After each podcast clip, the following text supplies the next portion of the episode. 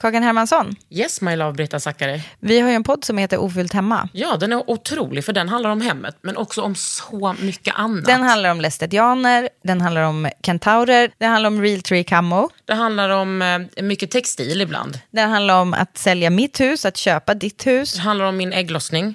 Alltid. Ja. Min också. Tack.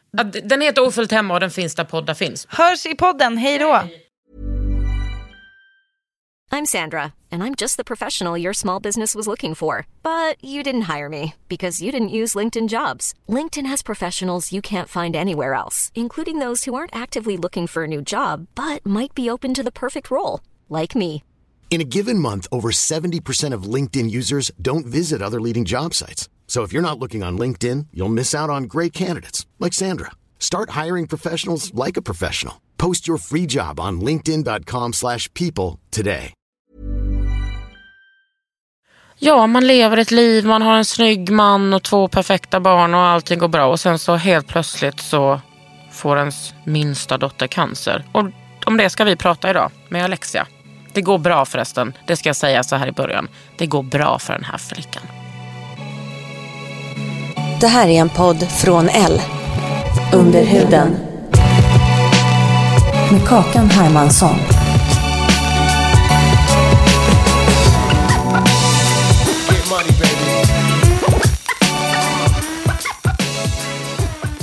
Och ett halvt år sedan, hur såg ditt liv ut då? Alltså pre-drama.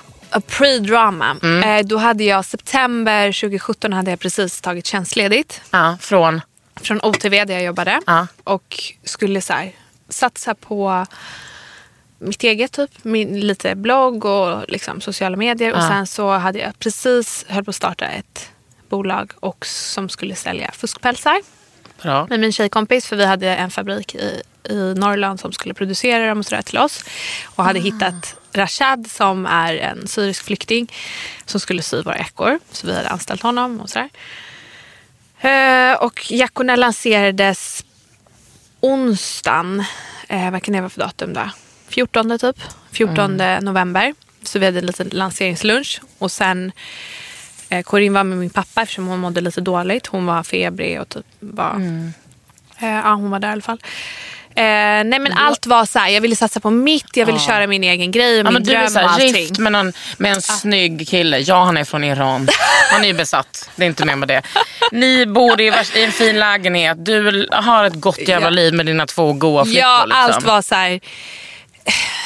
Nej men vi, det var, vi var ju liksom ganska unga när vi fick barn så vi var så här, ja men nu, nu måste vi, nu, det var så här, jag fick barn tidigt och så tänkte jag så här, ja men du vet hur det är själv när man har så kids och det är mycket jobb och hit och dit och så tänkte jag, nej men nu, nu är det läge, nu kan jag typ så satsa på mitt eget och sådär. Barn och Corinne gick på, hade börjat på förskola och så.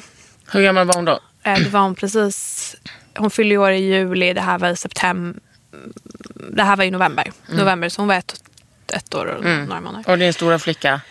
Eh, Hon fyller sju nu. Hur gammal är du? Eh, 32. Helt sjukt att du skaffade barn så tidigt. Ja, ja. Ja, det var inte riktigt meningen. Men Nej. det gick ju Det är kul superbra. med er straighta Ja. att, ni liksom, att ni inte fattar hur det går till. Nej, vi fattar inte hur det Nej. gick till. Men vi har ju lärt oss nu. Jättebra. Nej men i alla fall, livet var liksom bra. Vi tyckte om att resa. Mike jobbade en del i Dubai så vi flängde hit och dit. Ja, vi i alla fall. Sen eh, så tänkte jag, ja men fan det här blir skitkul att göra de här päls, fuskpälsarna och bara köra mitt eget race. Och då hände ju det här. Och då var det så här att hon hade varit lite små eh, dålig. Som alla barn är som går på förskola tänkte vi. Typ så här, men alla är snoriga och typ lite febriga. Men eh, vi åkte till Sabbatsberg närsjukhus för att hon fick en stor knöl på sin hals. Som var typ som ett plom, lite större än ett plommon. Eh, och läkaren och vi alla, alltså magkänslan sa att det, inte, det var något som inte var bra. Eh, till och med mina föräldrar som tänker så här, men det där är ingen fara. Du vet så här, hur föräldrar, nej men det är ingen fara, hon är lite förkyld. De var till och med så här, de kom till sjukhuset, eller till Sabbatsberg som är en när, akut och bara kände också att det var någonting som inte stämde. Vi alla kände att det var något som inte stämde. Och när den här läkaren då tog så här streptokocker-test på henne. Bara, ah, men det, det är streptokocker. Då tittade jag på honom och bara, nej men alltså det är inte streptokocker. Hon har ju en, det är inte ens halsmandeln som är svullen. Det är ju hennes lymfkörtel som är stor som ett plommon. Det, det, är inte, det, är inte, det stämmer inte. Jo men det stämmer. Så skickade jag henne hem och så det var typ så här. Ja det var ju lite skönt för att man litade lite på honom. Men någonstans så kände jag så här. Att det inte var så. Eh, sen gick det... Jag hittade kvittot faktiskt i, häromdagen i min jackficka från det här närsjukhusbesöket. Så det var i 16 oktober. Och då gick det några veckor. Och hon började bli mer och mer blek i ansiktet. Hon började bli så här genomskinlig typ. Så att hon... Eh, ja, Mike åkte till eh, Grekland och jag hade jobbat jättemycket den veckan. Och då, när jag kom hem från det här um, fredag eftermiddag, kom hem från ett, ett eh, jobb som jag hade gjort och hon hade varit med min pappa då eftersom hon inte kunde gå på förskola eftersom hon var febrig. Eh, då googlade jag på blek i ansiktet. Och när man googlar på blek i ansiktet så är det första som kommer upp är leukemi. Och då gick jag in på den här uh, länken och så var det liksom som en checklista. Så här, trött, blek i ansiktet, febrig, småförkyld, blåmärken. Och hon hade liksom hon hade allt av dem, eh, om, av de symptomen. Hur- Vad fick du? Fick du någon sån mega ångest? Ja, jag fick sån sjuk ångest. Och någonstans så visste jag att det var det. Jag bara så här, det är ingenting annat i det här. Så den kvällen kunde inte jag sova alls. Eh, för att jag åkte in, vi åkte inte in till akuten men jag ringde till Martina sjukhuset som är så här privatsjukhus. Så sa hon bara att vi, eller ja, vi, vi, man, de har ju så med, medlemskap men att man kunde komma ändå. Så eh, på morgonen när vi åkte dit så tog de blodprover på henne och det var bara vi där, det var inga andra. Så, och det tog jättelång tid efter de hade tagit stick i fingret. Eh, men eh, då kom sköterskan ut sen efter någon timme och berättade att de hade test, de hade först trott att det var fel på maskinerna för att hennes värden var så låga. Så de hade stuckit två sköterskor i fingrarna för att testa bara att maskinerna funkade. Och eh, så hon sa att ni måste nog åka vidare till akuten. Så då väntade de ju på oss. där Och då var det vita... Alltså var det det de Ja, de vita blodkropparna var... Eh, vad jag förstår så var 70 procent av alla hennes celler var liksom leukemiceller. Så hon hade ju inga röda blodkroppar. Det var ju därför hon var så blek. Hon hade inga trombocyter. Och det är de som eh, gör att blodet levrar sig. Så hon, hon hade ju blåmärken på magen. Men hon hade inte, blå, inte blåmärken sådana som vi skulle säga var ett blåmärke. Utan hon hade små blodkärlen hade spruckit överallt på magen. Vilket jag inte hade sett. Älskling. Så um, min um, Mike var ju i Grekland då så att jag bara, du får åka hem. Du får komma hem. Jag skulle på Sa någon konsert. var? Jag sa inte, jag sa bara att de tyckte inte att hennes provsvar såg så bra ut. Så, ja, det ser inte bra ut så jag känner bara att du måste komma hem. Så uh, han bokade en resa hem då till, och jag och mina föräldrar och Naomi åkte till akuten där de tog emot oss och satte oss i något litet rum. Och då så sa han, typ det första han sa, läkarna, att ja, jag har sett på provsvaren nu. Och vi, vad var han hade någonting han sa hela tiden. Han sa, och vi, vi misstänker, eller något sånt där sa han. Vi misstänker leukemi. Och jag vet att du har liksom googlat lite på det här. Men det, och det är det vi, vi misstänker också. Så de där sex timmarna på akuten var de värsta i mitt liv. Typ. Det var värre än att få diagnosen. För att då var det så här, och hon sov bara, så hon var så trött. Hon bara satt där och orkade inte göra någonting. Men ehm, eh, ja, det är så sjukt när man återberättar Ja. det här. Men ehm, Det är också så lik min syrra. Alltså det är så, Ja. Min syrra, men, ehm, Naomi. eh, men Corinne har, hon har, var det den lymfomisk? eh, Hon, har ALL, B-cell som är den vanligaste Mm. eh, leukemiformen bland barn. Och sen är liksom att eh, sen, sen tittar de liksom vad det är för hur den sjuka cellen ser ut. Och hon Mm. hade en kromosomförändring eller hon, ja, hon hade en kromosomförändring i den sjuka cellen. Vilket är väldigt vanligt. Ah. Och därför, så det de gör sen när man, det som hände var att det här var en lördag vi åkte in. Så att efter de här fem timmarna på akuten, först och främst var det också så här att direkt röntgade de henne. Så hela den här processen, de här fem timmarna kändes som att vi var där i flera dagar. Mm. För att, för, alltså, man hann ju, hann ju inte så förbereda mig för någonting. Utan det var ju så här, upp, röntga henne. Hon var två år då. Det var så här, du måste ligga still. Du ska ligga blickstilla när de ska röntga dig. Bara det var ju så här. Det var så jobbigt att se hennes lilla kropp där, så här nakna kropp. Och sen var det ultraljud direkt. De skulle göra ultraljud på hennes organ. Och allt det här hände ju bara på några timmar. Och sen i alla fall när vi kom ner så sa han, ja, vi kan ju inte fastställa någonting för det finns inga labb, labb som är öppna. Så de öppnar på måndag, men vi kommer hålla er kvar här så ni ska upp till plan 12 som är barnonkologi.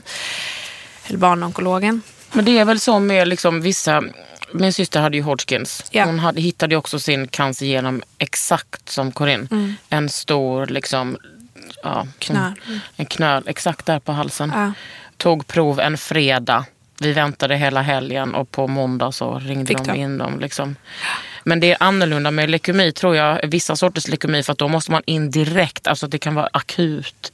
Att man Ja. behöver behandlas direkt. Min syster var så här. Vi fick reda på det den kanske 27 eller 23 november. Ja. Den 10 december började hon behandlas. Oj, ja nej det här var...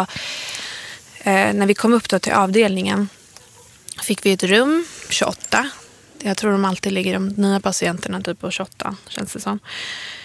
Och sen ja, började den här cirkusen. Liksom. Men eh, hon, vi kom då in upp på lördagen och på måndagen opererade de in den här porten på henne. Mm, portakatten, Ja. det man sätter den typ ovan, eh, Ovanför bröstet. ovanför bröstet Ja. för att man ska slippa sticka så mycket Ja. så har man en, en intravenös liksom, Precis. rör som man sätter all medicin där. Ja, så den går via blodkärl vid halsen och sen ner till, in till hjärtat tror jag det heter. Men bara en sån sak att söva ett sånt litet barn. Men ja, alltså, jag kan säga den där sövningen, första sövningen. Och den sövningen sker nere på operation. Oh god. Nej, Ja, nej men... eh, fan. Men alltså vad fan, var befann du dig i ditt sinne då? Alltså hur, eh, hur mycket panna hade du? Alltså ett barn, jag kan inte liksom... Nej, alltså jag har ju liksom inte haft så här panikångestattacker på sen jag var typ ungdom. Men eh, det jag kan säga att Mike kom ju då lördag kväll sent. Mm. så kom han direkt och då var det så här, jag vaknade mitt i natten och trodde hela tiden att jag hade drömt. Det var så sjukt overkligt. Jag kunde inte förstå när jag vaknade att vi var jag ville bara, jag ville bara ta allting, alla våra, alltså jag ville bara ta min familj och bara dra. Det var det enda jag ville göra. Jag ville bara dra därifrån. Det var så här, jag, jag blev så... Alltså jag var så här, de kan inte hålla mig kvar här. Jag vill inte vara kvar här. Och så såg jag hennes lilla så här, kropp och ansikte som låg där. Och eh, med slangar redan i, du vet, i, ja, jag vet inte, när jag vaknade på natten. Men jag grät, jag kommer ihåg hela tiden att jag grät så här. Inne, i to, på, inne på toan, när jag stod i duschen, när jag gick ut i korridoren. Så jag ville aldrig gråta framför dem.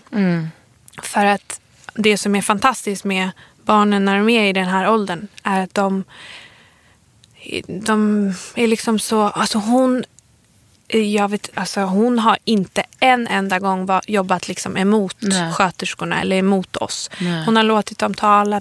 Alltså hon har bara liksom Ja.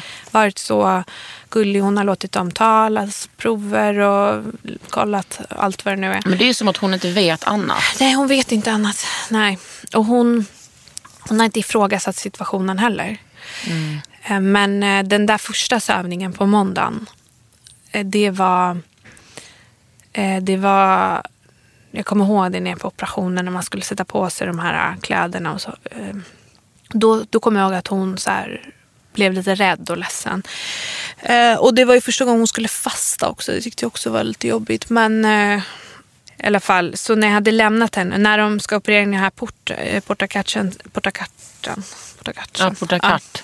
då är det ju i stora operationssalen som är nere liksom och mycket personal, stora rum, väldigt sterilt och så här.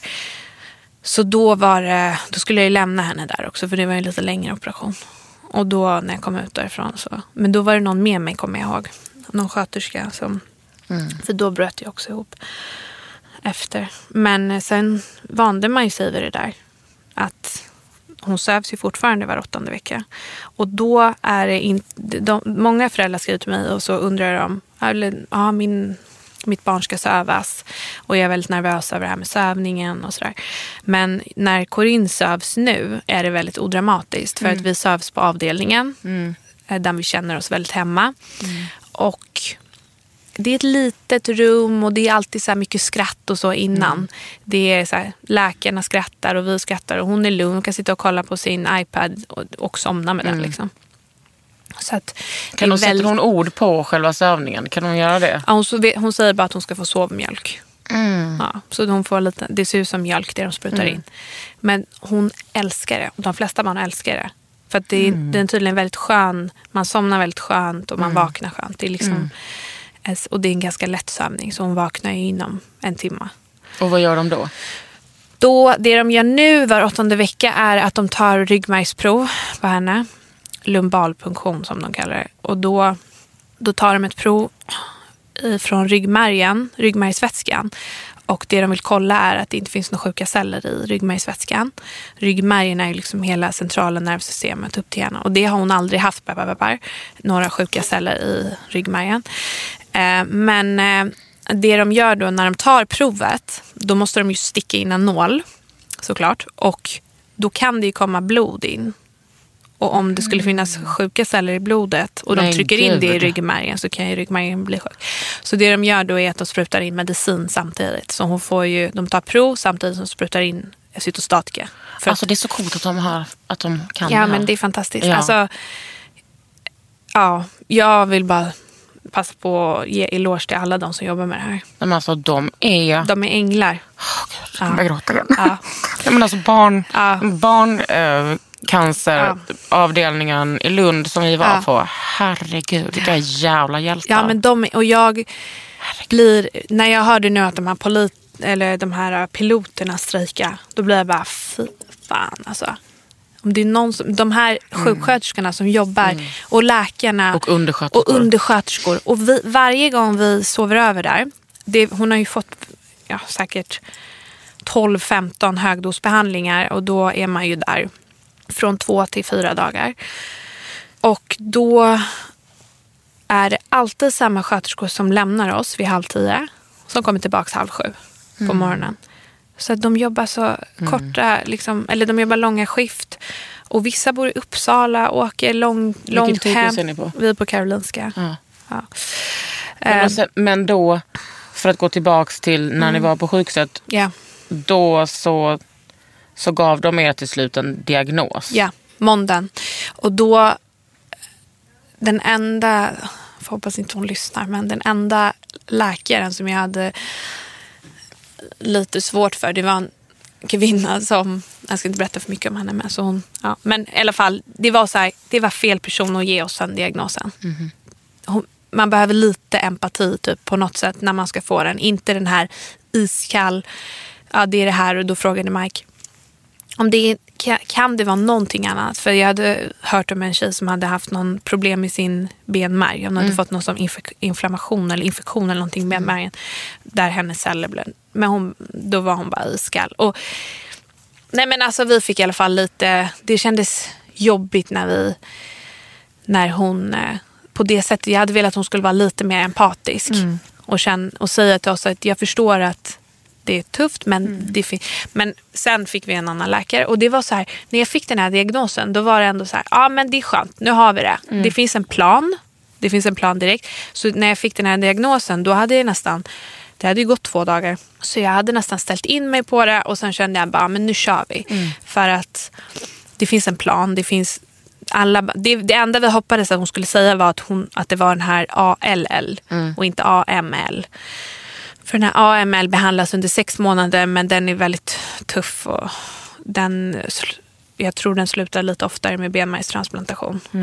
Men i alla fall, eh, så då var det så okej det är två och ett halvt år. Och det här är planen. Liksom. Vi börjar behandla henne idag. Men det som är grejen också när man får den här diagnosen är att som jag försöker hjälpa lite andra föräldrar nu när vi som får samma diagnos är att man vet, de, de säger vad det är för någonting men sen har ingen aning om vad som kommer hända. Nej.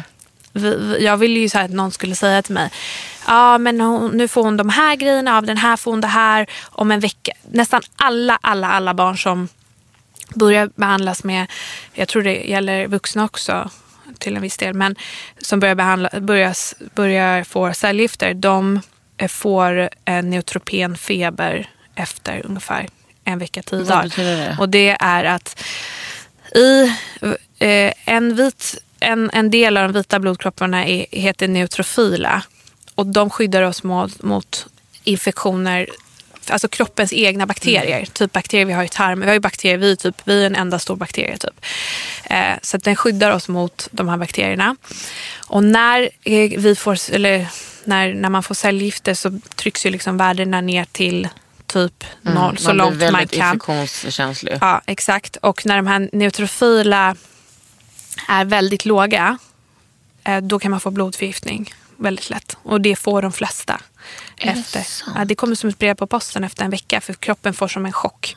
Så det fick hon ju. Hon hade CRP, CRP som är infektionsvärde på 300, jag tror 360, 370 Är det mycket? det, man ska ha alltså, max, alltså du ska ha noll men Mm. har du typ en liten så här förkylning kanske har tio. Så hon låg, det är blodförgiftning, kroppen blir, alltså hon var helt sänkt. Det är det som är var, grejen med alla de här följdgrejerna när Ja. man får cancer för att Ja. immunförsvaret bara bye. ja, det, Jag det, kommer ihåg, vi var så här, ingen fick, alltså vi hade så här sp- sprit, Ja. eh, eh, skål, inte skålar, Ja. men så här pumpar Ja. överallt. Överallt. Ingen fick komma hem till oss. Alltså, kan, mina bästa kompisar fick göra det. Och typ, men inte om de var förkylda. Nej, alltså, nej, nej, vi nej. blev såna fascister. ja, nej men, och det är det man, förä, livet förändras ju. Vi, jag är ju väldigt så här, hela vinterhalvåret är ju oftast, alltså vi har ju typ varit hemma Mm. till, störst, till stor del. Men också, det måste jag säga ändå, att vi båda väldigt, vi har varit väldigt noggranna med att fortsätta leva. Så vi har ändå varit så här, vi går ut på restaurang. Ja, jag är vi, så imponerad av dig. Alltså jag är så imponerad av din energi. Och att, alltså för att vi träffas ju på olika så här pressevent och då är Corinne med. Och jag kommer ihåg första gången jag träffade dig när vi var på Lindex. Och jag bara, jag är så gränslös nu. Jag bara, hej, vad, typ, vad är det med din flicka? Ja. Alltså jag, också för att jag bara tänkte, Ja. ja. men hon har cancer och jag kommer från en cancerfamilj. Ja. Och jag är liksom inte rädd för det där. Nej. Men också att man blir kär i henne direkt. Alltså hon är ju... Ja, men hon är underbar och det är också tack vare henne som vi alla är varit så positiva eh, under hela tiden. Hon är ju alltid glad typ. Alltså hon är ju trotsig, liksom, galen minitonåring också. Men hon är oftast glad. Och När vi är på sjukhuset är hon typ alltid glad. Och hon skojar med alla. Hon klär ut sig med sina peruker och klackskor. Och hon kör sitt race hela tiden. Så hon har inte varit... Jag har aldrig behövt... Vad ska jag säga? Så här, jag har inte behövt må dåligt över att hon mår dåligt. Hon har inte, hon har inte, det enda hon tycker är jobbigt är att sätta in den här nålen i porten. För det tycker hon är lite obehagligt. Men vi har också gjort det när hon sover och då har hon inte reagerat. Så att egentligen tror jag att det inte gör ont. Men eh, sen är det också tacksamt att hon, är, hon var två år när hon blev sjuk. Så att hon, det jag märker på sjukhuset när jag ser andra barn är att så fort de kommer upp i en ålder där de kan börja tänka, Ja. där de kan se konsekvenser och där de, där de vet att det är en farlig sjukdom, där de vet att de, imorgon ska jag få cellgifter, jag kommer må så här, bla bla bla. S- Direkt så ser man på dem att de mår sämre. Därför att 50 procent tror jag var det någon som sa till mig av sjukdomen sitter i ditt huvud. 100 procent. Alltså, Ja. Jag bara 50 procent. Nej men för så var det ju också Ja. Mm. i början när min syster blev sjuk. så ehm, men Hon blev sjuk och så i samma veva så dog min kusin och min morfar och min kusin dog av, en, av cancer. Så Det var så på samma dag allt detta hände. Så vi, hon var liksom, men alla var, det var sån megakaos. Ja. Och, ehm, Ehm, tre månader innan dess hade min andra kusin dött. Alltså på andra sidan. Ja, men det var så mycket de åren. Och, men min syster var lite sådär, uh, tänk, alltså hon var 14. Du vet, hon bara, Det är jävligt jobbig ålder. kommer jag, ja, alla åldrar är ju jobbiga men Ja. då är det så här puberteten, bröst. Ja. Ja, ja. Blir man Nej, intresserad av någon kille kanske om man har den läggningen. Ja. Nej, men, och eh, hon var så här, eh, jag kommer dö. Tänk så, Mm. tänk så dör jag. Och vi bara, nej alltså. Här, det, här, det Nej. alternativet finns inte. Nej. Men hon fick så jävla ont i sin kropp av behandlingen. Mm. Eh, det är det som är det, alltså, det är behandlingen som tär, inte sjukdomen. Nej, nej, liksom. nej, nej, det är alla cellgifter. Ja, Men jag, vi, fan vad vi så peppade upp henne och jag satt och läste typ såna pixiböcker för henne på kvällarna. Mm. Och vi försökte, Samtidigt så försökte jag leva mitt liv. Jag gick i trean Ja. på gymnasiet, skulle, du vet, så här, hade mina handbollskupper, skulle ehm, Träffa ta kompisar. studenten och eh, gå på bal, åka Ja. till Prag. Ja. Alltså, du vet, höll på med det där. Och hon, ja, det är... Jag kan, alltså att vara syster Ja. var liksom vidrigt. Men jag, du vet, jag kommer ihåg en gång när vi kom hem från sjukhuset och min pappa typ så bröt ihop och jag bara nej det här är Nej. helt... Och då blir det du som ska trösta henne. Ja men det var så Eller jävla, ja, det var så jävla absurt. Jag kommer ihåg så här, för min mamma ringde mig. Jag kom hem och så var det ingen hemma. Så ringde och så ringde telefonen. Det, var, det här är alltså 99, då fanns det en telefon på hela familjen. ringde jag henne så var det så här telefonsvarare. Och, hennes, eh, och det var min syster som pratade på telefon. Hej, då kommer den här familjen Hermansson. Och jag bara, vad är det som händer? Så kom pappas kompis och lämnade en kaka. Jag bara, har hon dött? Nej. Och så ringde mamma och sa, hon bara, Karin lyssna nu noga. så här. Kristina har en jättefarlig cancer som heter Hodgkins. Men det är jättebra prognos. Jag kommer hem och hämtar dig i en taxi nu. Så kom hon hem och hämtade mig. Min bästis var redan där. Åkte in till sjukhuset och så, åh, så låg hon där. Ja, jag vet. Nej, men det är så sjukt. Alltså för den här cancerstämpeln är så, alltså den är så, man blir ju sjuk i huvudet. Man, man ser ju en kista framför sig direkt. Ja, man ser hemskt. begravningen. Det första min syster sa när hon fick reda på det, hon sa, åh nej, Karin kommer bli så ledsen. Ja, ja, men jag, jag har liksom varit, det är det som, jag tänker så här, föräldrarna, men så här, syskonen. Hur, eh, hur, har ni liksom, hur har ni balanserat det? Alltså jag tror, hon var ju fem Ja. när hon, när hon blev sjuk. Eh, Det, alltså det bästa var ju att hon aldrig har sett henne må dåligt. Mm. Peppar peppar. Men hon har inte mått dåligt. Hon, jag kommer ihåg i början när hon fick första högdosbehandlingen. Då, då, I början får ju kroppen liksom som en chock av alla de här cellgifterna. Sen vänjer sig kroppen med alla cellgifter. Så hon har mått bättre och bättre ju, ju mer hon har fått. Eller vad ska säga. Eh, men då fick hon i alla fall blåsor. Stora jävla... Alltså det var så äckligt. I hela munnen, hela svalget, hela, hela vägen ner i hela rumpan. Alltså det var, hon var ju så liten så hon bara satt där. Ja, hon, kunde, hon pratade inte, hon blev helt apatisk. Men hon, hade ju, hon, vi fick ju sätta sond på henne. Så att vi, de sond, vi sondmatade ju henne. Men, alltså, eh, men så att Naomi, nej men hon har varit så här världens gulligaste. Ja. Hon har bara, men hon har aldrig vetat, hon vet fortfarande inte om att det är en farlig sjukdom. Nej. Känner så här, vi behöver inte berätta för henne mer än Nej, hon behöver veta. Så hon, hon säger bara, de är ju så här, ja men Corinna har cancer. Alltså de, de tycker inte att det är någonting. Mm. Vuxna bara, Alla skriker. Nej men och i skolan igår så var det någon som bara, varför har hon inga hår? Och då var det någon annan som bara, ja men hon har haft cancer. Nej hon har cancer sa hon. Och då svarade Corinne, hon bara, jag har inte cancer, jag har haft cancer. Så här, skitkaxig. Ja. Hon bara, ah, okej men. Och då var det någon som förklarade, ah, men när man får starka medicin så tappar man håret. Men barnen så sköna, de bara, ah, okej. Och så springer Ja, de iväg. de bara, kolla min jacka. Ja. Alltså. Medan jag kan möta eh, vuxna människor som bara sitter och glor så här, Ja. helt chockade. Man bara, du vet ju redan vad det är, så Ja. varför ser du så chockad ut? och också bara, kan du också bara en sekund tänka dig in i min Ja, situation? jag exakt. är hennes mamma. Ja. Så, Nej.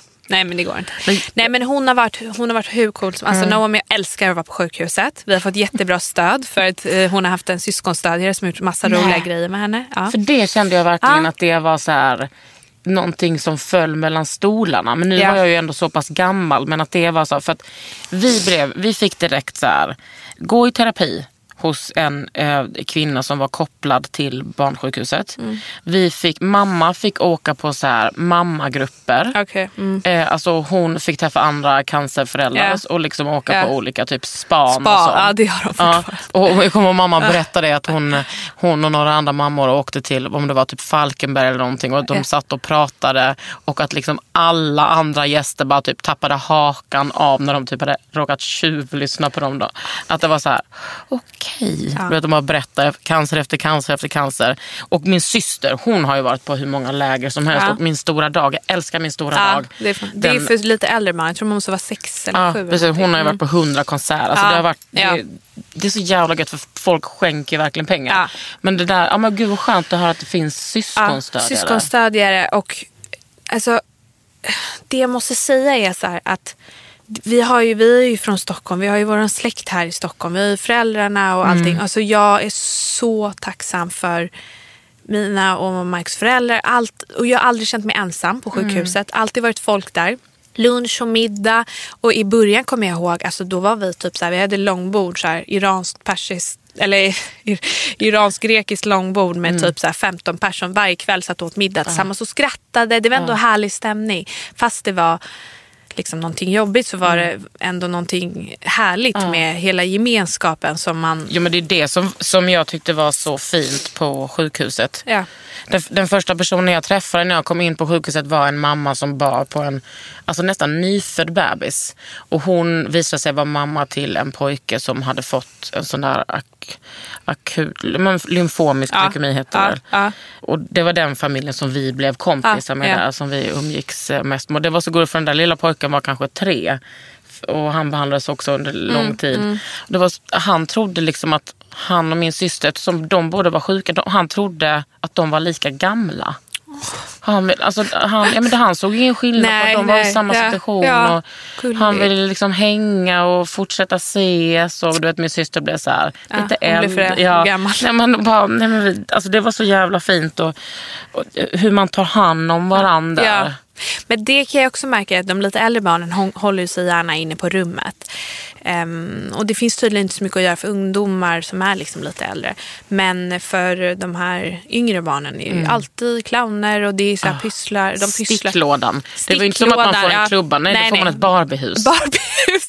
Och eller typ så här, någon, ja men de får ju jättefina grejer. Det, kan, det är många företag som frågar om de kan skicka dit grejer och det, det får de ju jättegärna göra. Ja, Alltså, ja, men det, är, så fantastiskt. jävla skönt Ja. att liksom allt annat omkring eh, blir så här, omhän, tas Ja, om hand ja. om.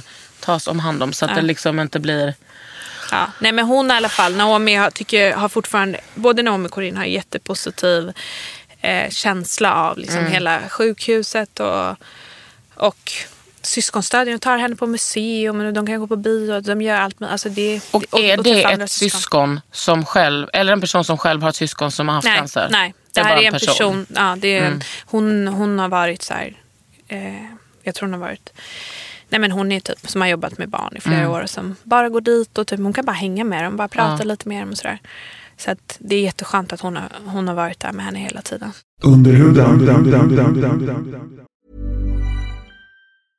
Hey, I'm Ryan Reynolds. At Mint Mobile, we like to do the opposite of what Big Wireless does. They charge you a lot, we charge you a little. So naturally, when they announced they'd be raising their prices due to inflation, we decided to deflate our prices due to not hating you. That's right. We're cutting the price of Mint Unlimited from $30 a month to just $15 a month. Give it a try at mintmobile.com slash switch. $45 upfront for three months plus taxes and fees. Promo for new customers for limited time. Unlimited more than 40 gigabytes per month. Slows. Full terms at mintmobile.com.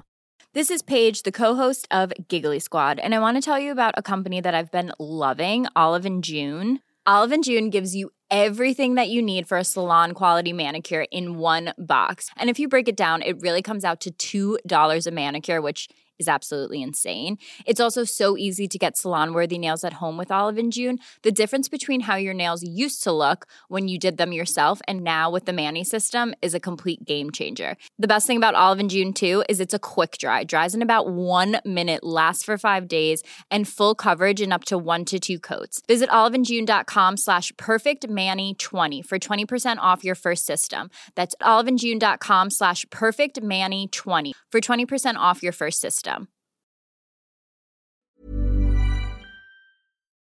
Alltså det som var när vi var på den här barncancergalan.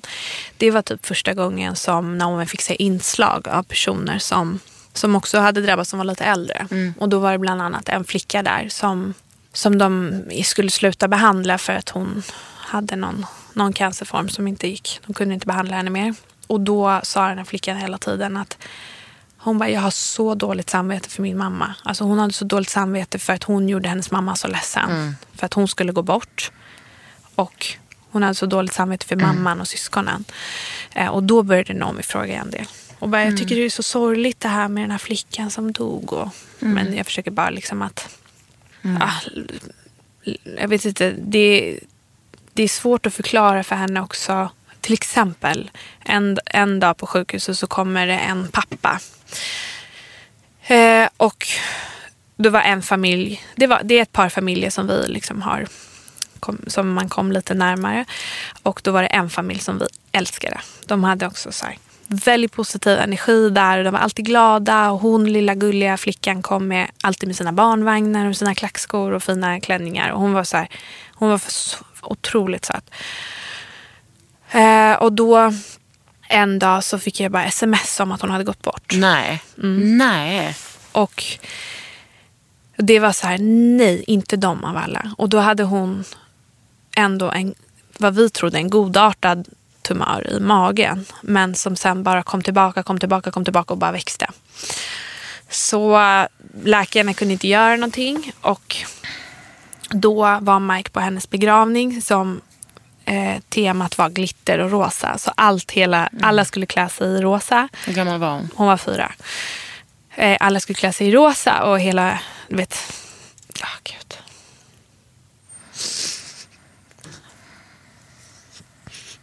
Oh. Det är sjukt också när man, när man... Jag vet ju alla de, de tankarna. Man bara, ja det... det man är så ledsen, man är också så här, det är så skönt att inte det där är mitt barn. Så jävla sjukt. I alla fall, då kom då en vecka efter, då var Mike på begravningen. Sen en vecka efter begravningen kommer de upp till avdelningen, föräldrarna. Med sin lilla fl- nyfödda flicka. Och då, då bara stod jag där i köket så bröt jag ihop och så kramade jag honom, pappan. Och då tröstade han Jag mig. vet. Och han bara, gråt inte. Och, hon har, hon, och då sa han, hon har haft så bra liv. Hon har aldrig, hon har aldrig haft ont eller hon har aldrig liksom varit ledsen över det här. Hon somnade in på Ersta, lilla Erstagården. Och de hade haft fest för henne fredagen innan. Så här. Så att, och då frågade, då frågade eh, Naomi i alla fall eh, frågade vart hon var, flickan. Och Då var det första gången som hon, liksom någon av dem vi lärde känna, hade gått bort. Men då tog syskonstödjaren hand om Naomi och då pratade lite med henne. Jag tror ändå inte hon fattade. Nej. Alltså det, det är liksom, jag tror inte det. Det är det som är grejen också när man är på ett barnsjukhus. Att Ja. man maximerar risken för att känna någon som Ex- kanske går ja. bort. Men helt plötsligt är Ja. det 20 andra barn där som har dödliga Ja. dödlig Ja. cancer. Liksom. Ja. Nej men vi, är, vi alltså det är jättemånga. Och igår var det någon, en mamma som smsade mig att de hade fått jättedåligt besked också. Den där, den där känslan att ha, få det där beskedet att de ska sluta behandla. Nej, men alltså det, Ja, ja, nu har man ju... Det är sjukt att det blir... Att man har, gått, att man har varit med om det så många gånger nu. Att se de här barnen liksom. Men i många fall går det ju väldigt bra. Så. men för det går bra för Corinne, eller hur? Ja, alltså det går bra för henne. Hon har gått igenom alla sina intravenösa behandlingar. Så nu eh, får hon, hon... Hennes 14 maj 2020 har vi fått hennes slutdatum. Boom. För att komma på fest. 100 procent. Fan. Ja. Åh. Men eh, så det är ett år kvar av tabletter. Och det, alltså det som, varför den här behandlingen är så utdragen är för att hennes sjukdom var ju borta. Alltså hennes sjuka celler kunde de inte hitta efter ja, två veckor. Tror jag var, när de tog första benmärgsprovet. Då kunde de inte hitta några fler sjuka celler. Men det de gjorde förut var att de behandlade typ de här patienterna i tre månader. Så bara, nu är du frisk. Och då kom den tillbaka. För tänk att du har miljontals celler i din kropp. Och så finns det en sjuk cell som börjar dela sig. Då går det så snabbt. Så därför har de, det de har sett sen de började med det här protokollet. Och det, är ju, gör, de- det kör de ju hela världen. Det är att eh, många fler barn blir friska. Eh, Men ehm, hon får ju cellgifter men i låga doser hela, hela, hela tiden för att hålla hennes vita blodkroppar under en viss nivå. Så de ska liksom inte få eh, f- vad ska jag säga, dela sig fritt. Liksom, utan de ska alltid hålla sig under, under en viss nivå. Så ja, nej men det, det går bra för henne. Ja, hon utstrålar ju. Ja, livsglädje. Ja. Men hur, hur fan lever du och Mike liksom era liv? Ja, Men, det är också sj- sjukt att det ändå har varit så här. Vi båda har ju levt på och det tror jag är så sjukt bra. Att han har liksom haft sitt, sitt företag som han kör på med fortfarande under hela tiden. Inte liksom stann. Vi har ändå varit, det sa de också till oss. att Nej, ni kan inte göra så här. Ni får inte vara här tillsammans hela tiden. För vi har gjort allt tillsammans. Varenda blodprov tillsammans. Varenda allt tillsammans. Då har de sagt nej, ni kan inte göra så. Ni måste dela upp det. Det kommer bli för tungt för er om ni ska... Eh, om till exempel, för jag ville, jag ville alltid vara där när vi skulle sova över. Och då sa hon, det är inte bra att du ska vara här hela tiden utan ni måste turas om för ni kommer aldrig klara det psykiskt. Men vi var så här, jo, vi klarar det alldeles utmärkt psykiskt. Det kommer att gå. Och hon som sa till oss nu, den här sköterskan, hon bara, men är så imponerad för att ni har gjort det här tillsammans och alltid mycket kärlek och Mike liksom dundrar på musik inne på rummet och bara dansat. Så att det har alltid varit mycket glädje fast det är någonting liksom jobbigt som man går igenom. Har ni blivit starkare i ert äktenskap? Ja, men det tycker jag. Ja. Vad, vad värre än det här kan man gå igenom. Mm, alltså det, så tyckte jag att det var på vår avdelning. Att antingen skilde de sig rätt snabbt eller så blev de så här superstarka. Starka. Ja, för det har jag sett också, att, eller det har skö- sköterskorna berättat för mig, att det är liksom många som skiljer sig under den här perioden. Men det enda som jag känner så här, ja visst skiljer, men få inte barnet, ge, ge inte barnet den här, att barnet ska ha dåligt samvete, att det är på grund av barnet som ni skiljer. Gud. Åh, gud jag kommer, det var liksom, vi hade ett, eh, det var en, en liten pojke som var sjuk. Och sen samtidigt så blev hans pappa sjuk, alltså också, fick också cancer. Ja, jag, har- tror jag, jag tror jag vet två eller tre på avdelningen vars mammor har gått igenom bröstcancer samtidigt. Men jag tror det är tre mammor. Eh, som samtidigt har de gått igenom bröstcancer och så har man sitt barn där också. Men alltså, förlåt att jag skrattade men jag har blivit, alltså, eftersom detta hände mig ja, tidigt och tidigt. Jag var ju 18 men då hade vi haft så mycket skit i vår familj redan. Du vet när folk, sen när man, man blir liksom vuxen och folk pratar om så, det är inte rättvist. Man bara, håll käften. Ja. Nej, Nej. ingenting är Nej, rättvist. det finns Någon pratar om ingen. någon kille, bara, det är inte rättvist. Att man bara, Nej. va? Nej, Nej, men alltså det är det rätt. ingen Nej. rätt. Det finns, alltså, varför, varför finns det ordet ens? Nej, jag vet, jag vet inte vad det innebär. Nej men vad är alltså, Nej, jag vet inte. rättvist? Snälla Nej, det, finns inget som, det finns inget som Ja. är rättvist. Alltså det, det man måste tänka också är så här. Det jag tänkte mycket det är att eh, det här är, har alltid varit min mardröm sen jag fick barn. Någonting skulle hända mina barn, såklart. Men det, jag måste sätta också perspektiv på att det finns faktiskt människor som går igenom tusen gånger värre saker än vad vi går igenom. För vi har, vi har liksom kontroll på läget. Vi har världens bästa sjukvård Som är gratis. som är gratis. Eh, och jag kan inte vara mer än tacksam att, att man bor här när man går igenom det här. Så att det finns, man ska alltid försöka sätta perspektiv på saker. Det är det ibland känner jag så här, att människor bygger upp problem som egentligen inte är problem. Liksom. Nej. Nej men man får ju, eh, det är ett störigt sätt att få perspektiv på. Ja, ja det, det är ett jobbigt sätt. Ja. Men eh, jag är glad om hon ska få, om man ska liksom säga att det här var nog den bästa åldern att få i. Mm.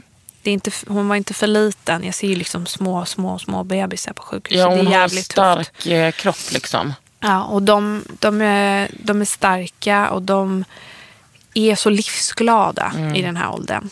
Och de kan inte se konsekvenser. Hon tycker ingenting är... Hon tycker inte det är så farligt att springa runt med den här droppställningen.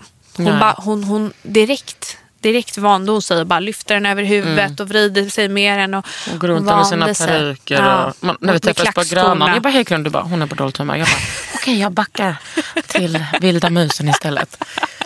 Står där och bara tuggar på någon glass och bara i sin, någon, någon slags röd brun ja. peruk. Ja men det är det att hon blir också som en lite, alltså hon blir äldre än vad hon egentligen Ja. är. Hon är, umgås ju med äldre, hon går igenom saker som man inte ska gå igenom när man är två, tre år. Jag tycker eh, alltså många ble, blir väldigt lillgamla. ja men det blir Fast på ett ganska gulligt Ja. sätt. Liksom. Ja, men hon, hon pratar ju.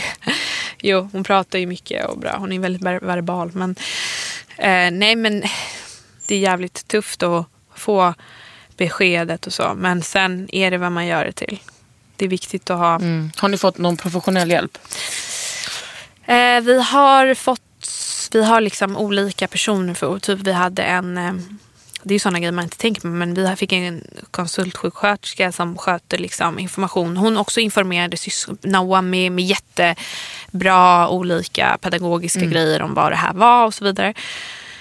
Eh, och sen har vi fått personer som har hjälpt oss med så här pappers, ja, och sånt. Och sen inte så bra så här, hjälp med det här. Nu har de ändrat om sitt eh, lite system att varannan månad så går man och träffar en sjuksköterska istället som har lite mer tid och som pratar lite mer om sånt som praktiskt istället för läk- läkarna är ganska så här stressade. Man Ja, och sterila. Ja, och de har inte så mycket och Alltså, de pratar mer om så här, ja så här såg världen ut, det är bra, bla, bla. Men sjuksköterskorna är mer typ så här, ah, hur känner ni för förskolan? De tar upp sådana grejer som faktiskt, hur känner ni, behöver ni prata med någon? Men ingen av oss har varit liksom, hos någon psykolog eller så än. Men det tror jag att vi båda ska göra nu. Det har inte känts som att vi har behövt det. Men jag tror att vi behöver det ändå. Kanske. Så att det inte kommer sen. Som, för det jag har hört är att ja, sen, det, det har jag känt redan när hennes behandling började, för de första sex månaderna hade hon ju en till två behandlingar i veckan. Så då var vi ju där hela tiden. Då blir du väldigt omhändertagen och sen får du ju liksom den här, eh, vad ska jag säga, alltså du känner dig liksom, du får den här lilla gemenskapen för att du är där hela tiden. Och träffar sköterskor, träffar allting. Men sen efter sex månader då behandlades hon en gång i månaden. Och då är det så här, då är du knappt där. Och får då börjar du tänka. tänka. Mm, och börjar landa i vad som har hänt. Och, Mm. eh, jag läste mycket böcker och, och den som hjälpte mig bäst var Eckart Tolle. Eh, har du läst den? Nej. Och den pratar mycket om typ hur man ska leva i Va- nuet. vad, handlar den om? Le, det, är med, det, är, det är det här hur, hur ska du leva. Den heter Lev livet fullt ut. Eller The power of now heter den på engelska. Men eh, hur ska du le, alltså, att leva med en sjukdom i två och ett halvt år utan att varje dag känna oro. Att ska den komma tillbaka? Ska den, alltså, jag skulle ju kunna sitta och älta det här dag ut och dag in. Kommer den komma tillbaka? Vad kommer hända sen? Vad kommer, det är inte bara det. Sen är det så här, sen ska du gå på kontroll hela tiden och kolla så att hennes organ klarar, alltså, så, så att de funkar Och sen ska normalt. man gå på liksom, följa upp det här i tio år. Ja. Så att det är inte så här att okej hon är klar, hej då. Men däremot är det lite den känslan man får, tror jag, har jag hört av andra föräldrar, att så här, när det har gått två och ett halvt år, då är det så här, nu är du klar här. Och sen lämnas man bara. Och så känner man sig så här, vilket många kan tänka att ja, men det är ju jätteskönt. Men det är inte skönt, eh, tror jag. Jag tror man behöver ja. någon så här Säkerhet liksom. Ja, lite säkerhet. Någon så här att jag fortfarande har någon som jag kan ha kontakt med ibland när det är vissa grejer som uppstår. För hon kommer ju till exempel, hon har ju inga vax, alla vaccinationer måste hon ta om. Just det. Ant, hon kan inte bilda antikroppar mot de här olika. Därför är jag livrädd för vattkoppor som är farligt för henne. Men eh, vattkoppor ska typ nu när som helst börja ingå i allmänna vaccinationer så det blir lättare för cancerbarn senare. Men de kan bli väldigt sjuka. Precis som influensa och sådär. Ja, det är det. Och en liten förkylning. En liten förkylning. Och det som är grejen, det som många, jag var på någon baby shower och då var det, det skulle inte vara så mycket barn där men jag, det är det också, när man har ett sjukt barn. Jag får ju kolla överallt vart Ja. det ska gå. Jag har ju typ så här, kan jag gå runt och fråga, eller kan jag gå fram och fråga förlåt men är det, har hon haft vattkoppor? Om de leker väldigt tajt eller så här. Jag måste bara veta sådana grejer. För sen, men en liten förkylning, då är det alltid så fort hon får feber måste man alltid åka in till akuten här i Stockholm. I övriga Sverige tror man åker direkt till avdelningen men i Stockholm är det personalbrist så man måste alltid åka till akuten. Och det är all, oftast alltid mitt i natten. Och så sitter man där i några timmar innan man blir placerad någonstans. Och det är oftast för en förkylning. Men det som är grejen är att hon har oftast låga såna här neutrofila som jag pratade om. Och när de har låga neutrofila så vill de inte riskera att det är en bakteriell inf- infektion. Så, så fort hon får en förkylning så är det ändå antibiotika på alltså intravenöst. Så då får man ligga kvar där några dagar. Tills de ser att det inte är en bakteriell inf- Mm. infektion. Så de kan bli jättedåliga om, om det är så. Wow, det där. Alltså det är verkligen cancer life. Ja. Att allt är så här, check, check, check. Ja. Jag kommer ihåg när min... Alltså jag kommer ihåg bilden framför mig. Jag skulle precis gå in på lektion. Min mamma ringer mig och säger, alltså efter sista behandlingen, Mm. hon är klar nu. Alltså, nu är, hon är färdigbehandlad nu. Och jag började gråta och, Ja. och, och min klasskompis kommer bara, "Nej, men vad är det nu? Alltså typ så, varför gråter du nu? Har det hänt någonting nu igen? Jag bara, nej alltså hon är, hon är frisk. Hon är frisk nu. Sen skulle det ta tio år innan hon var frisk och klar. Men då fick min mamma världens Ja. migränanfall. För då hade hon, min, samma dag som Kiki blev sjuk så Ja. blev hon sjukskriven. Sen var hon sjukskriven liksom Ja. ett halvår med Ja. henne. Ja. Eller med måste det ha varit. Och min pappa jobbade precis bredvid sjukhuset så att han kunde bara promenera dit när det behövdes. Men det där med att... Och det är, inte bara, det är inte bara din familj som blir sjuk. Det är alla runt omkring som, Gud, eller som ja. liksom involverade Mm. i det här. Men jag var, så, alltså jag var så glad att min mormor och morfar hade dött. Alltså min morfar dog ju samma dag som min syster upptäckte den där knölen. Alltså jag är så glad för att det hade hänt. Så att inte de skulle behöva liksom... Var med om det här. Ja. För det hade tagit koll på dem. Mm. Ja. Alltså för, inte, alltså för jobbigt med avslut. Ja. Få avsluta sitt liv i sån oro. Liksom. Ja. Det räckte ju med... Min morfar fick ju uppleva att hans barnbarn dog på morgonen. Och sen så dog han ja, men det. Ja, men då fick de kanske ändå ha en mysig färd tillsammans. Ja, jag hoppas det. det är, man blir också lite mer spiritual när man går igenom såna här grejer. Ja men gud, vi kommer ju från en, en katolsk familj. Vi har Ja. ju inga problem med Nej. spiritualism. Det var, men däremot så jag själv blev nog alltså, mycket mer så tryggare i min tro. Ja. Hur lever du ditt liv nu? För nu är det ju ändå som att du, du bloggar, Ja. du gör samarbeten, du Ja. går på... det, var, det var lite svårt i början för att jag... Precis, precis när hon blev sjuk, då skulle jag, ha- hade jag bloggat på mamma några år. och Då skulle jag så här, nej men nu ska jag bli, jag skulle bli så här själv och jag skulle ha bloggen själv och allt möjligt. Jag var ju liksom så här, skulle bara slå mig loss fri överallt. Och då exploderade i bloggen. Jag hade typ 100 000 unika läsare i veckan. Det var helt sjukt. Men för att alla vill ju läsa om såna här grejer. Ja, Och alla blev ju så här, åh nej, för det är ju värsta som kan hända en förälder. Eh, men eh, och då var det lite svårt i början. Hur skulle jag kunna... Så såklart, i början ville jag inte liksom... Jag skrev, det var det som var grejen. Jag tror att jag klarade mig igenom allting så bra för att jag skrev av mig hela tiden. Det var så här, jag fortsatte skriva inlägg, ba, alltså, såklart vad som hände, vad hände idag, vad hände igår. Alltså, det blev ju som en terapi för mig.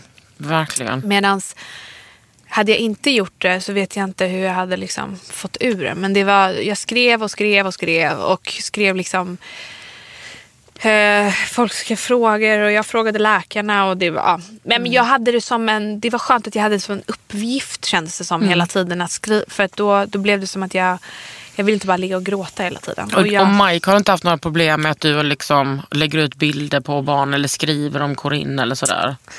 nej, Du bara, Johan hatar ju det men jag gör det ändå. Han har sagt några gånger så här, när han har fått lite så här, blivit lite så här. Jag tror bara att han inte fick någon eh, tid att tänka. Jag frågade inte ens honom. Jag började ju bara skriva om det. Och det var ju så här, ja, jag kanske, just det, jag kanske skulle fråga. För han började bli bombarderad med sms och allting från hans vänner såklart. Men eh, jag tror så här, jag hjälper ju mer, alltså, jag kan ju hjälpa många människor genom att skriva också. Inte minst för att människor som vi pratade om får perspektiv på saker. Ja, folk går igenom svåra saker men man kan fortfarande leva på sitt liv. Jag vet inte hur andra som, som går igenom det här gör men för, för oss har det funkat. Gå ut och käka, vi går ut och käkar frukost. Vi, alltså, vi kör på liksom. och vi tycker det är roligt och vi, har, vi är båda väldigt sociala och trivs att ha mycket människor runt omkring oss och vi var så här, åh vi ska fira allt. Alltså varenda, varje månad ska vi ha fest. Och, alltså, Vi blev ju verkligen så här, nej men nu måste ta vara på det här. Han Mike har också förlorat en bror. Eh, så När då? Nu är det tio år sedan, 2007, motorcykel och Nej men sluta. men eh, så han var 25 och det var ju tufft för honom såklart. Eh, men eh, ah, livet är skört. Det är det som som vi hela tiden ska ha i åtanke. Men vi, vi lever på liksom och vi, eh, nu ska vi faktiskt på tisdag åka vår första resa. Vi har inte kunnat resa tillsammans sen hon blev sjuk. Eh, Så det ska bli superhärligt. Hon har ju längtat efter det också. Och få, för Mike och Naomi har rest iväg några gånger och då blir hon så här, varför får inte jag följa med? Och så. här. Men ehm, ja, nej men vi, jo men det här med, det är också en svår balans det här med hur ska jag köra på liksom med samarbete såna här grejer. För det, det är också så här, ja det kan ju anses vara väldigt ytligt och jag älskar ju typ kläder och sånt. Men det är det som jag tycker är så jävla gött. Ja men det är du tycker det, jag blir Ja, men- jätteglad. Ja, det är min åsikt som räknas. eller på så här. Nej, men det är det som jag tycker är gött. Jag bara, åh, där går hon i sina Celine-skor. Fy fan vad gött att hon bara unnat sig dem. Eh, bara, fan vad gött att hon liksom bryr sig om det där. Att hon bara har en snygg sminkning. Alltså, jag kan tänka mig att så många blir så här helt självupp vad heter det, självutplånande. Man blir bara mamma. Och det ser jag inte som något dåligt. Alltså min mamma gick ju 100% in i den rollen. Ja. Som jag minns det i alla fall. Liksom, jobbar inte en sekund. Och det var ju, hon hade ju jättebra chef som bara Ja, sjukskrev henne Ja. hur länge hon ville. Men att det där, nu, nu är det annorlunda också. Du har ett annat jobb och Ja. hon är ju undersköterska. Och, liksom, vi bor i Stockholm. Och, men jag tycker att det är det, jag tror också det som håller dig sane. Att du Ja, kan hålla på sådär. Ja, nej men så är det. Sen kan jag Och- tänka mig att folk bara, gud, hon som har ett cancersjukt Ja, barn, så är det. hon bry sig om den där lilla Ja. nya Prada-väskan? Ja, nej men så är det absolut. Men det har ju varit så här, eftersom jag älskar sådana här grejer också har det varit så här, det håller min hjärna, det håller min hjärna busy. Annars, och jag kan säga ett och ett halvt år. Det tog ett och ett halvt år innan jag lämnade henne en sekund. Jag lämnade inte ens henne två timmar. Jag kunde inte ens Mm. Lämna henne. Så jag har ju varit med henne hela tiden. Men det, hon har ju flängt med. Ja, det är nyligen. Ja. Det är nu precis som jag har börjat kunna lämna henne till mamma. Och, alltså hon har inte velat vara med pappa. Hon har bara velat vara med mig hela tiden. Men vi har ju varit med varandra 24 timmar. Så att jag, och innan kunde vi, jag ju resa utan henne. Hon var ju två och ett halvt när hon blev sjuk. Så innan kunde vi liksom lämna henne och så med mormor och morfar. Och sådär. Men, eh, nej, men jag, det är en svår balans. Men som vi pratat, många har ju åsikter. Och ibland kan det vara så här, oftast bryr jag mig inte. Men ibland kan det bli så här när man fått någon så här, hur kan du vara så ytlig och bry dig om här grejer? Skriver folk det till dig? Ja, jag har fått någon kommentar men då skrev jag om det och då var det bara så här explosion typ. Oh. Men, eh, men grejen är att det här är ju mitt intresse och det är en del av mitt jobb och jag älskar det. Så att jag är bara glad att, att jag kan hålla på med det samtidigt som vi går igenom det här. För det gör att man kan inte bara pausa sitt liv i två och ett halvt år. Det är omöjligt. Nej, och och sen, Det är väl jättebra som någon slags eskapism, att man bara får tänka på någonting ja, annat. det är Om det fantastiskt. är någon som ska få vara ytlig är det väl du? Ja. Ja. Lägger jag upp för mycket bilder på henne, vilket jag inte brukar göra, men då, då är det väl någon som säger att jag utnyttjar henne. Och lägger jag upp för mycket på- bilder på mig själv, då är det att jag är ytlig och bara bryr mig om mig själv. Så det spelar ingen roll vad jag gör, det kommer ändå bli fel. Ja men alltså fuck dem. Ja. Vad fan ska de? Alltså, folk Nej. är sjuka i huvudet. Ja. Men eh, jag håller på nu försöker, nu, nu måste jag liksom ta tag i det här och försöka typ hjälpa andra som hamnar i den här situationen. Jag har lite idéer och jag känner att jag måste göra någonting. Liksom. Men ta det också lite lugnt Ja. Mm. Alexa. Du kan också chilla och, och liksom återhämta Men jag har ju dig, liksom en verkligen eh, sjuk... ett driv. Jag är lite, Ja, jag, lite liksom, jag är lite ADHD också. Bara så här vill, och det är ganska skönt att stimulera min... Att jag tycker ju om det här jättemycket. Mm. Alltså jag tycker om att ha grejer för mig. Och jag tycker inte så mycket om att chilla. Nej, det är det som är hemskt. Nej. När Ja. jag chillar då bläddrar jag ve- igenom VSDR. Man vill inte missa en enda sekund och de Ja, kommer till några nya skor. Ligger man där Det är de som piper hela tiden Ja. när jag ser Linn Notice. Det här, det, kolla här. Pamela added your item to their fave. Yes, jag håller på att sälja några skor förstår du. Kolla här. Velvet Vilka då?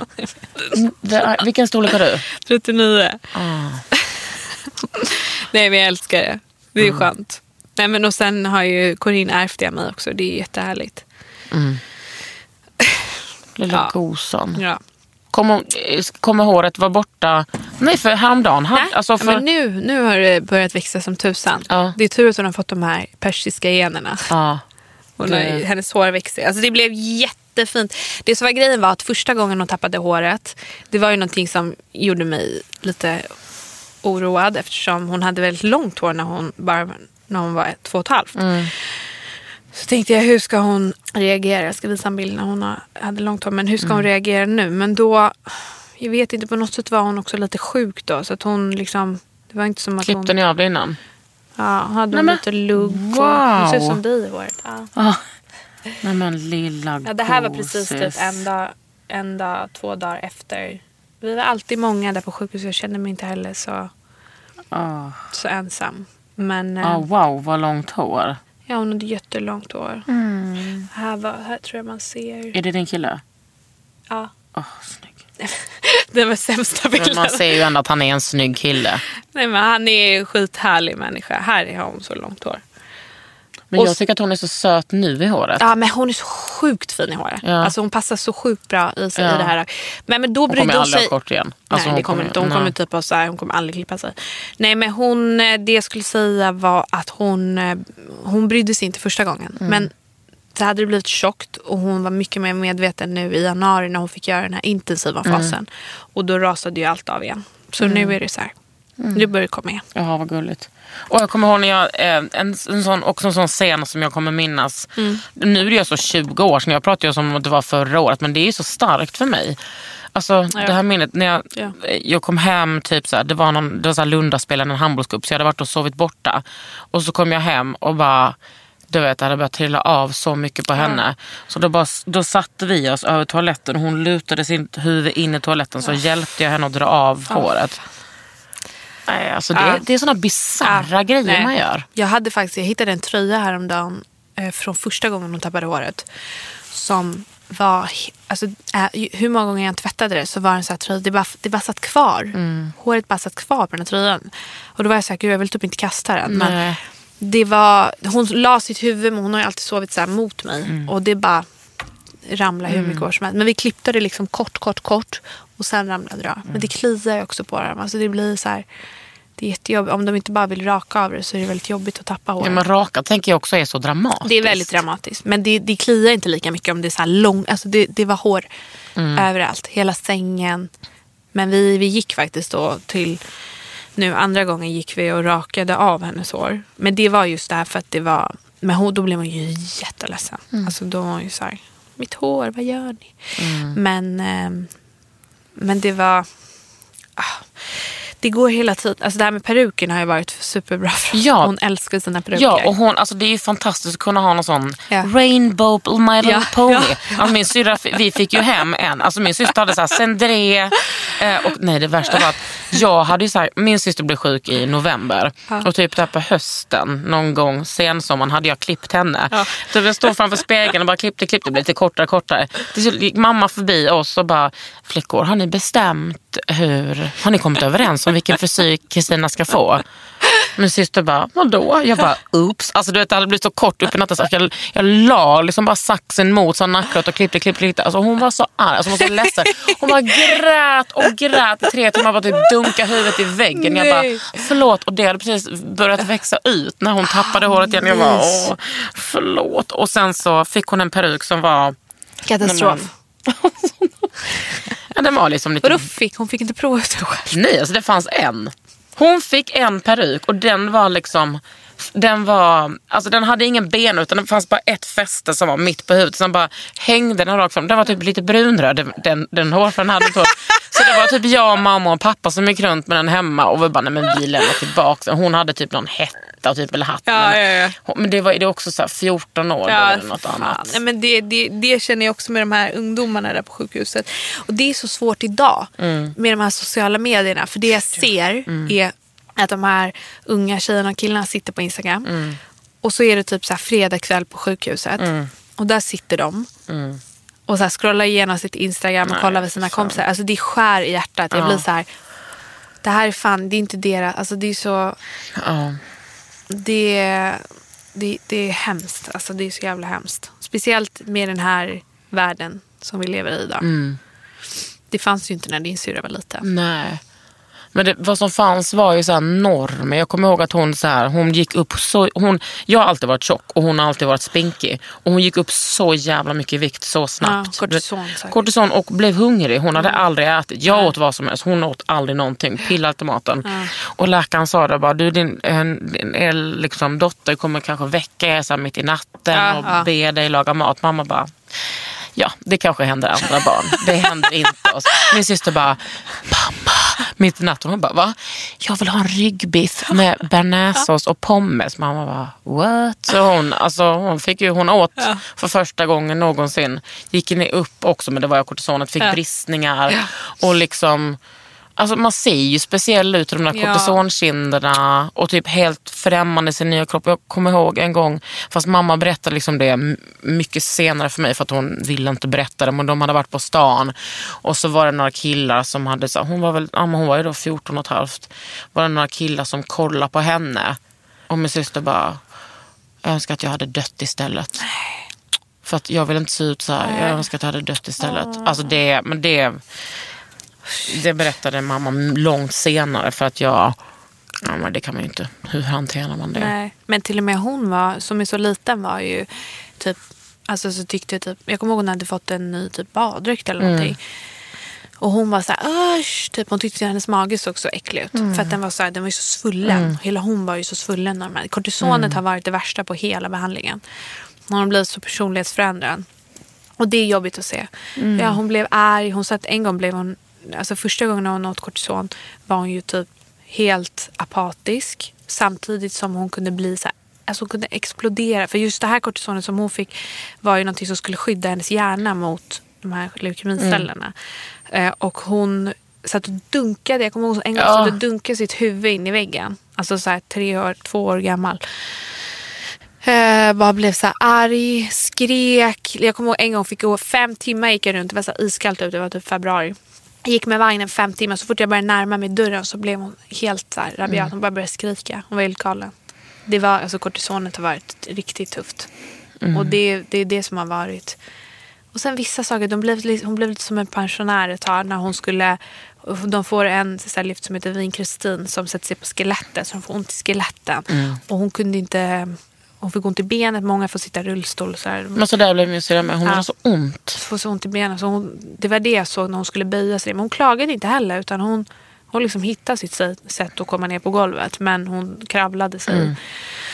Men eh, det är också grejer man glömmer. Alltså, jag, eller så glömmer man kanske inte men jag liksom Man, gömmer undan det. man sorterar lite Man för sorterar. att palla överleva typ. Exakt. Men du, tack för att du Mm. kom hit och berättade om det här. Tack för att jag fick komma. Vad heter du på Instagram? Alexia. Alex I-I-A-K. Säger man, säger man Alexia till dig? Ja, men jag säger Alexia, men Ja. Alexia med två i. K. Ja. Alexia kan K. ni följa hennes Mm. resa där. Och jag heter Kakan Hermansson. Du har lyssnat på Huden med mig och Alexia Kafkaletos. det är så det uttalas. Tack. Tack. Under huden med Kakan Hermansson. En podd från L.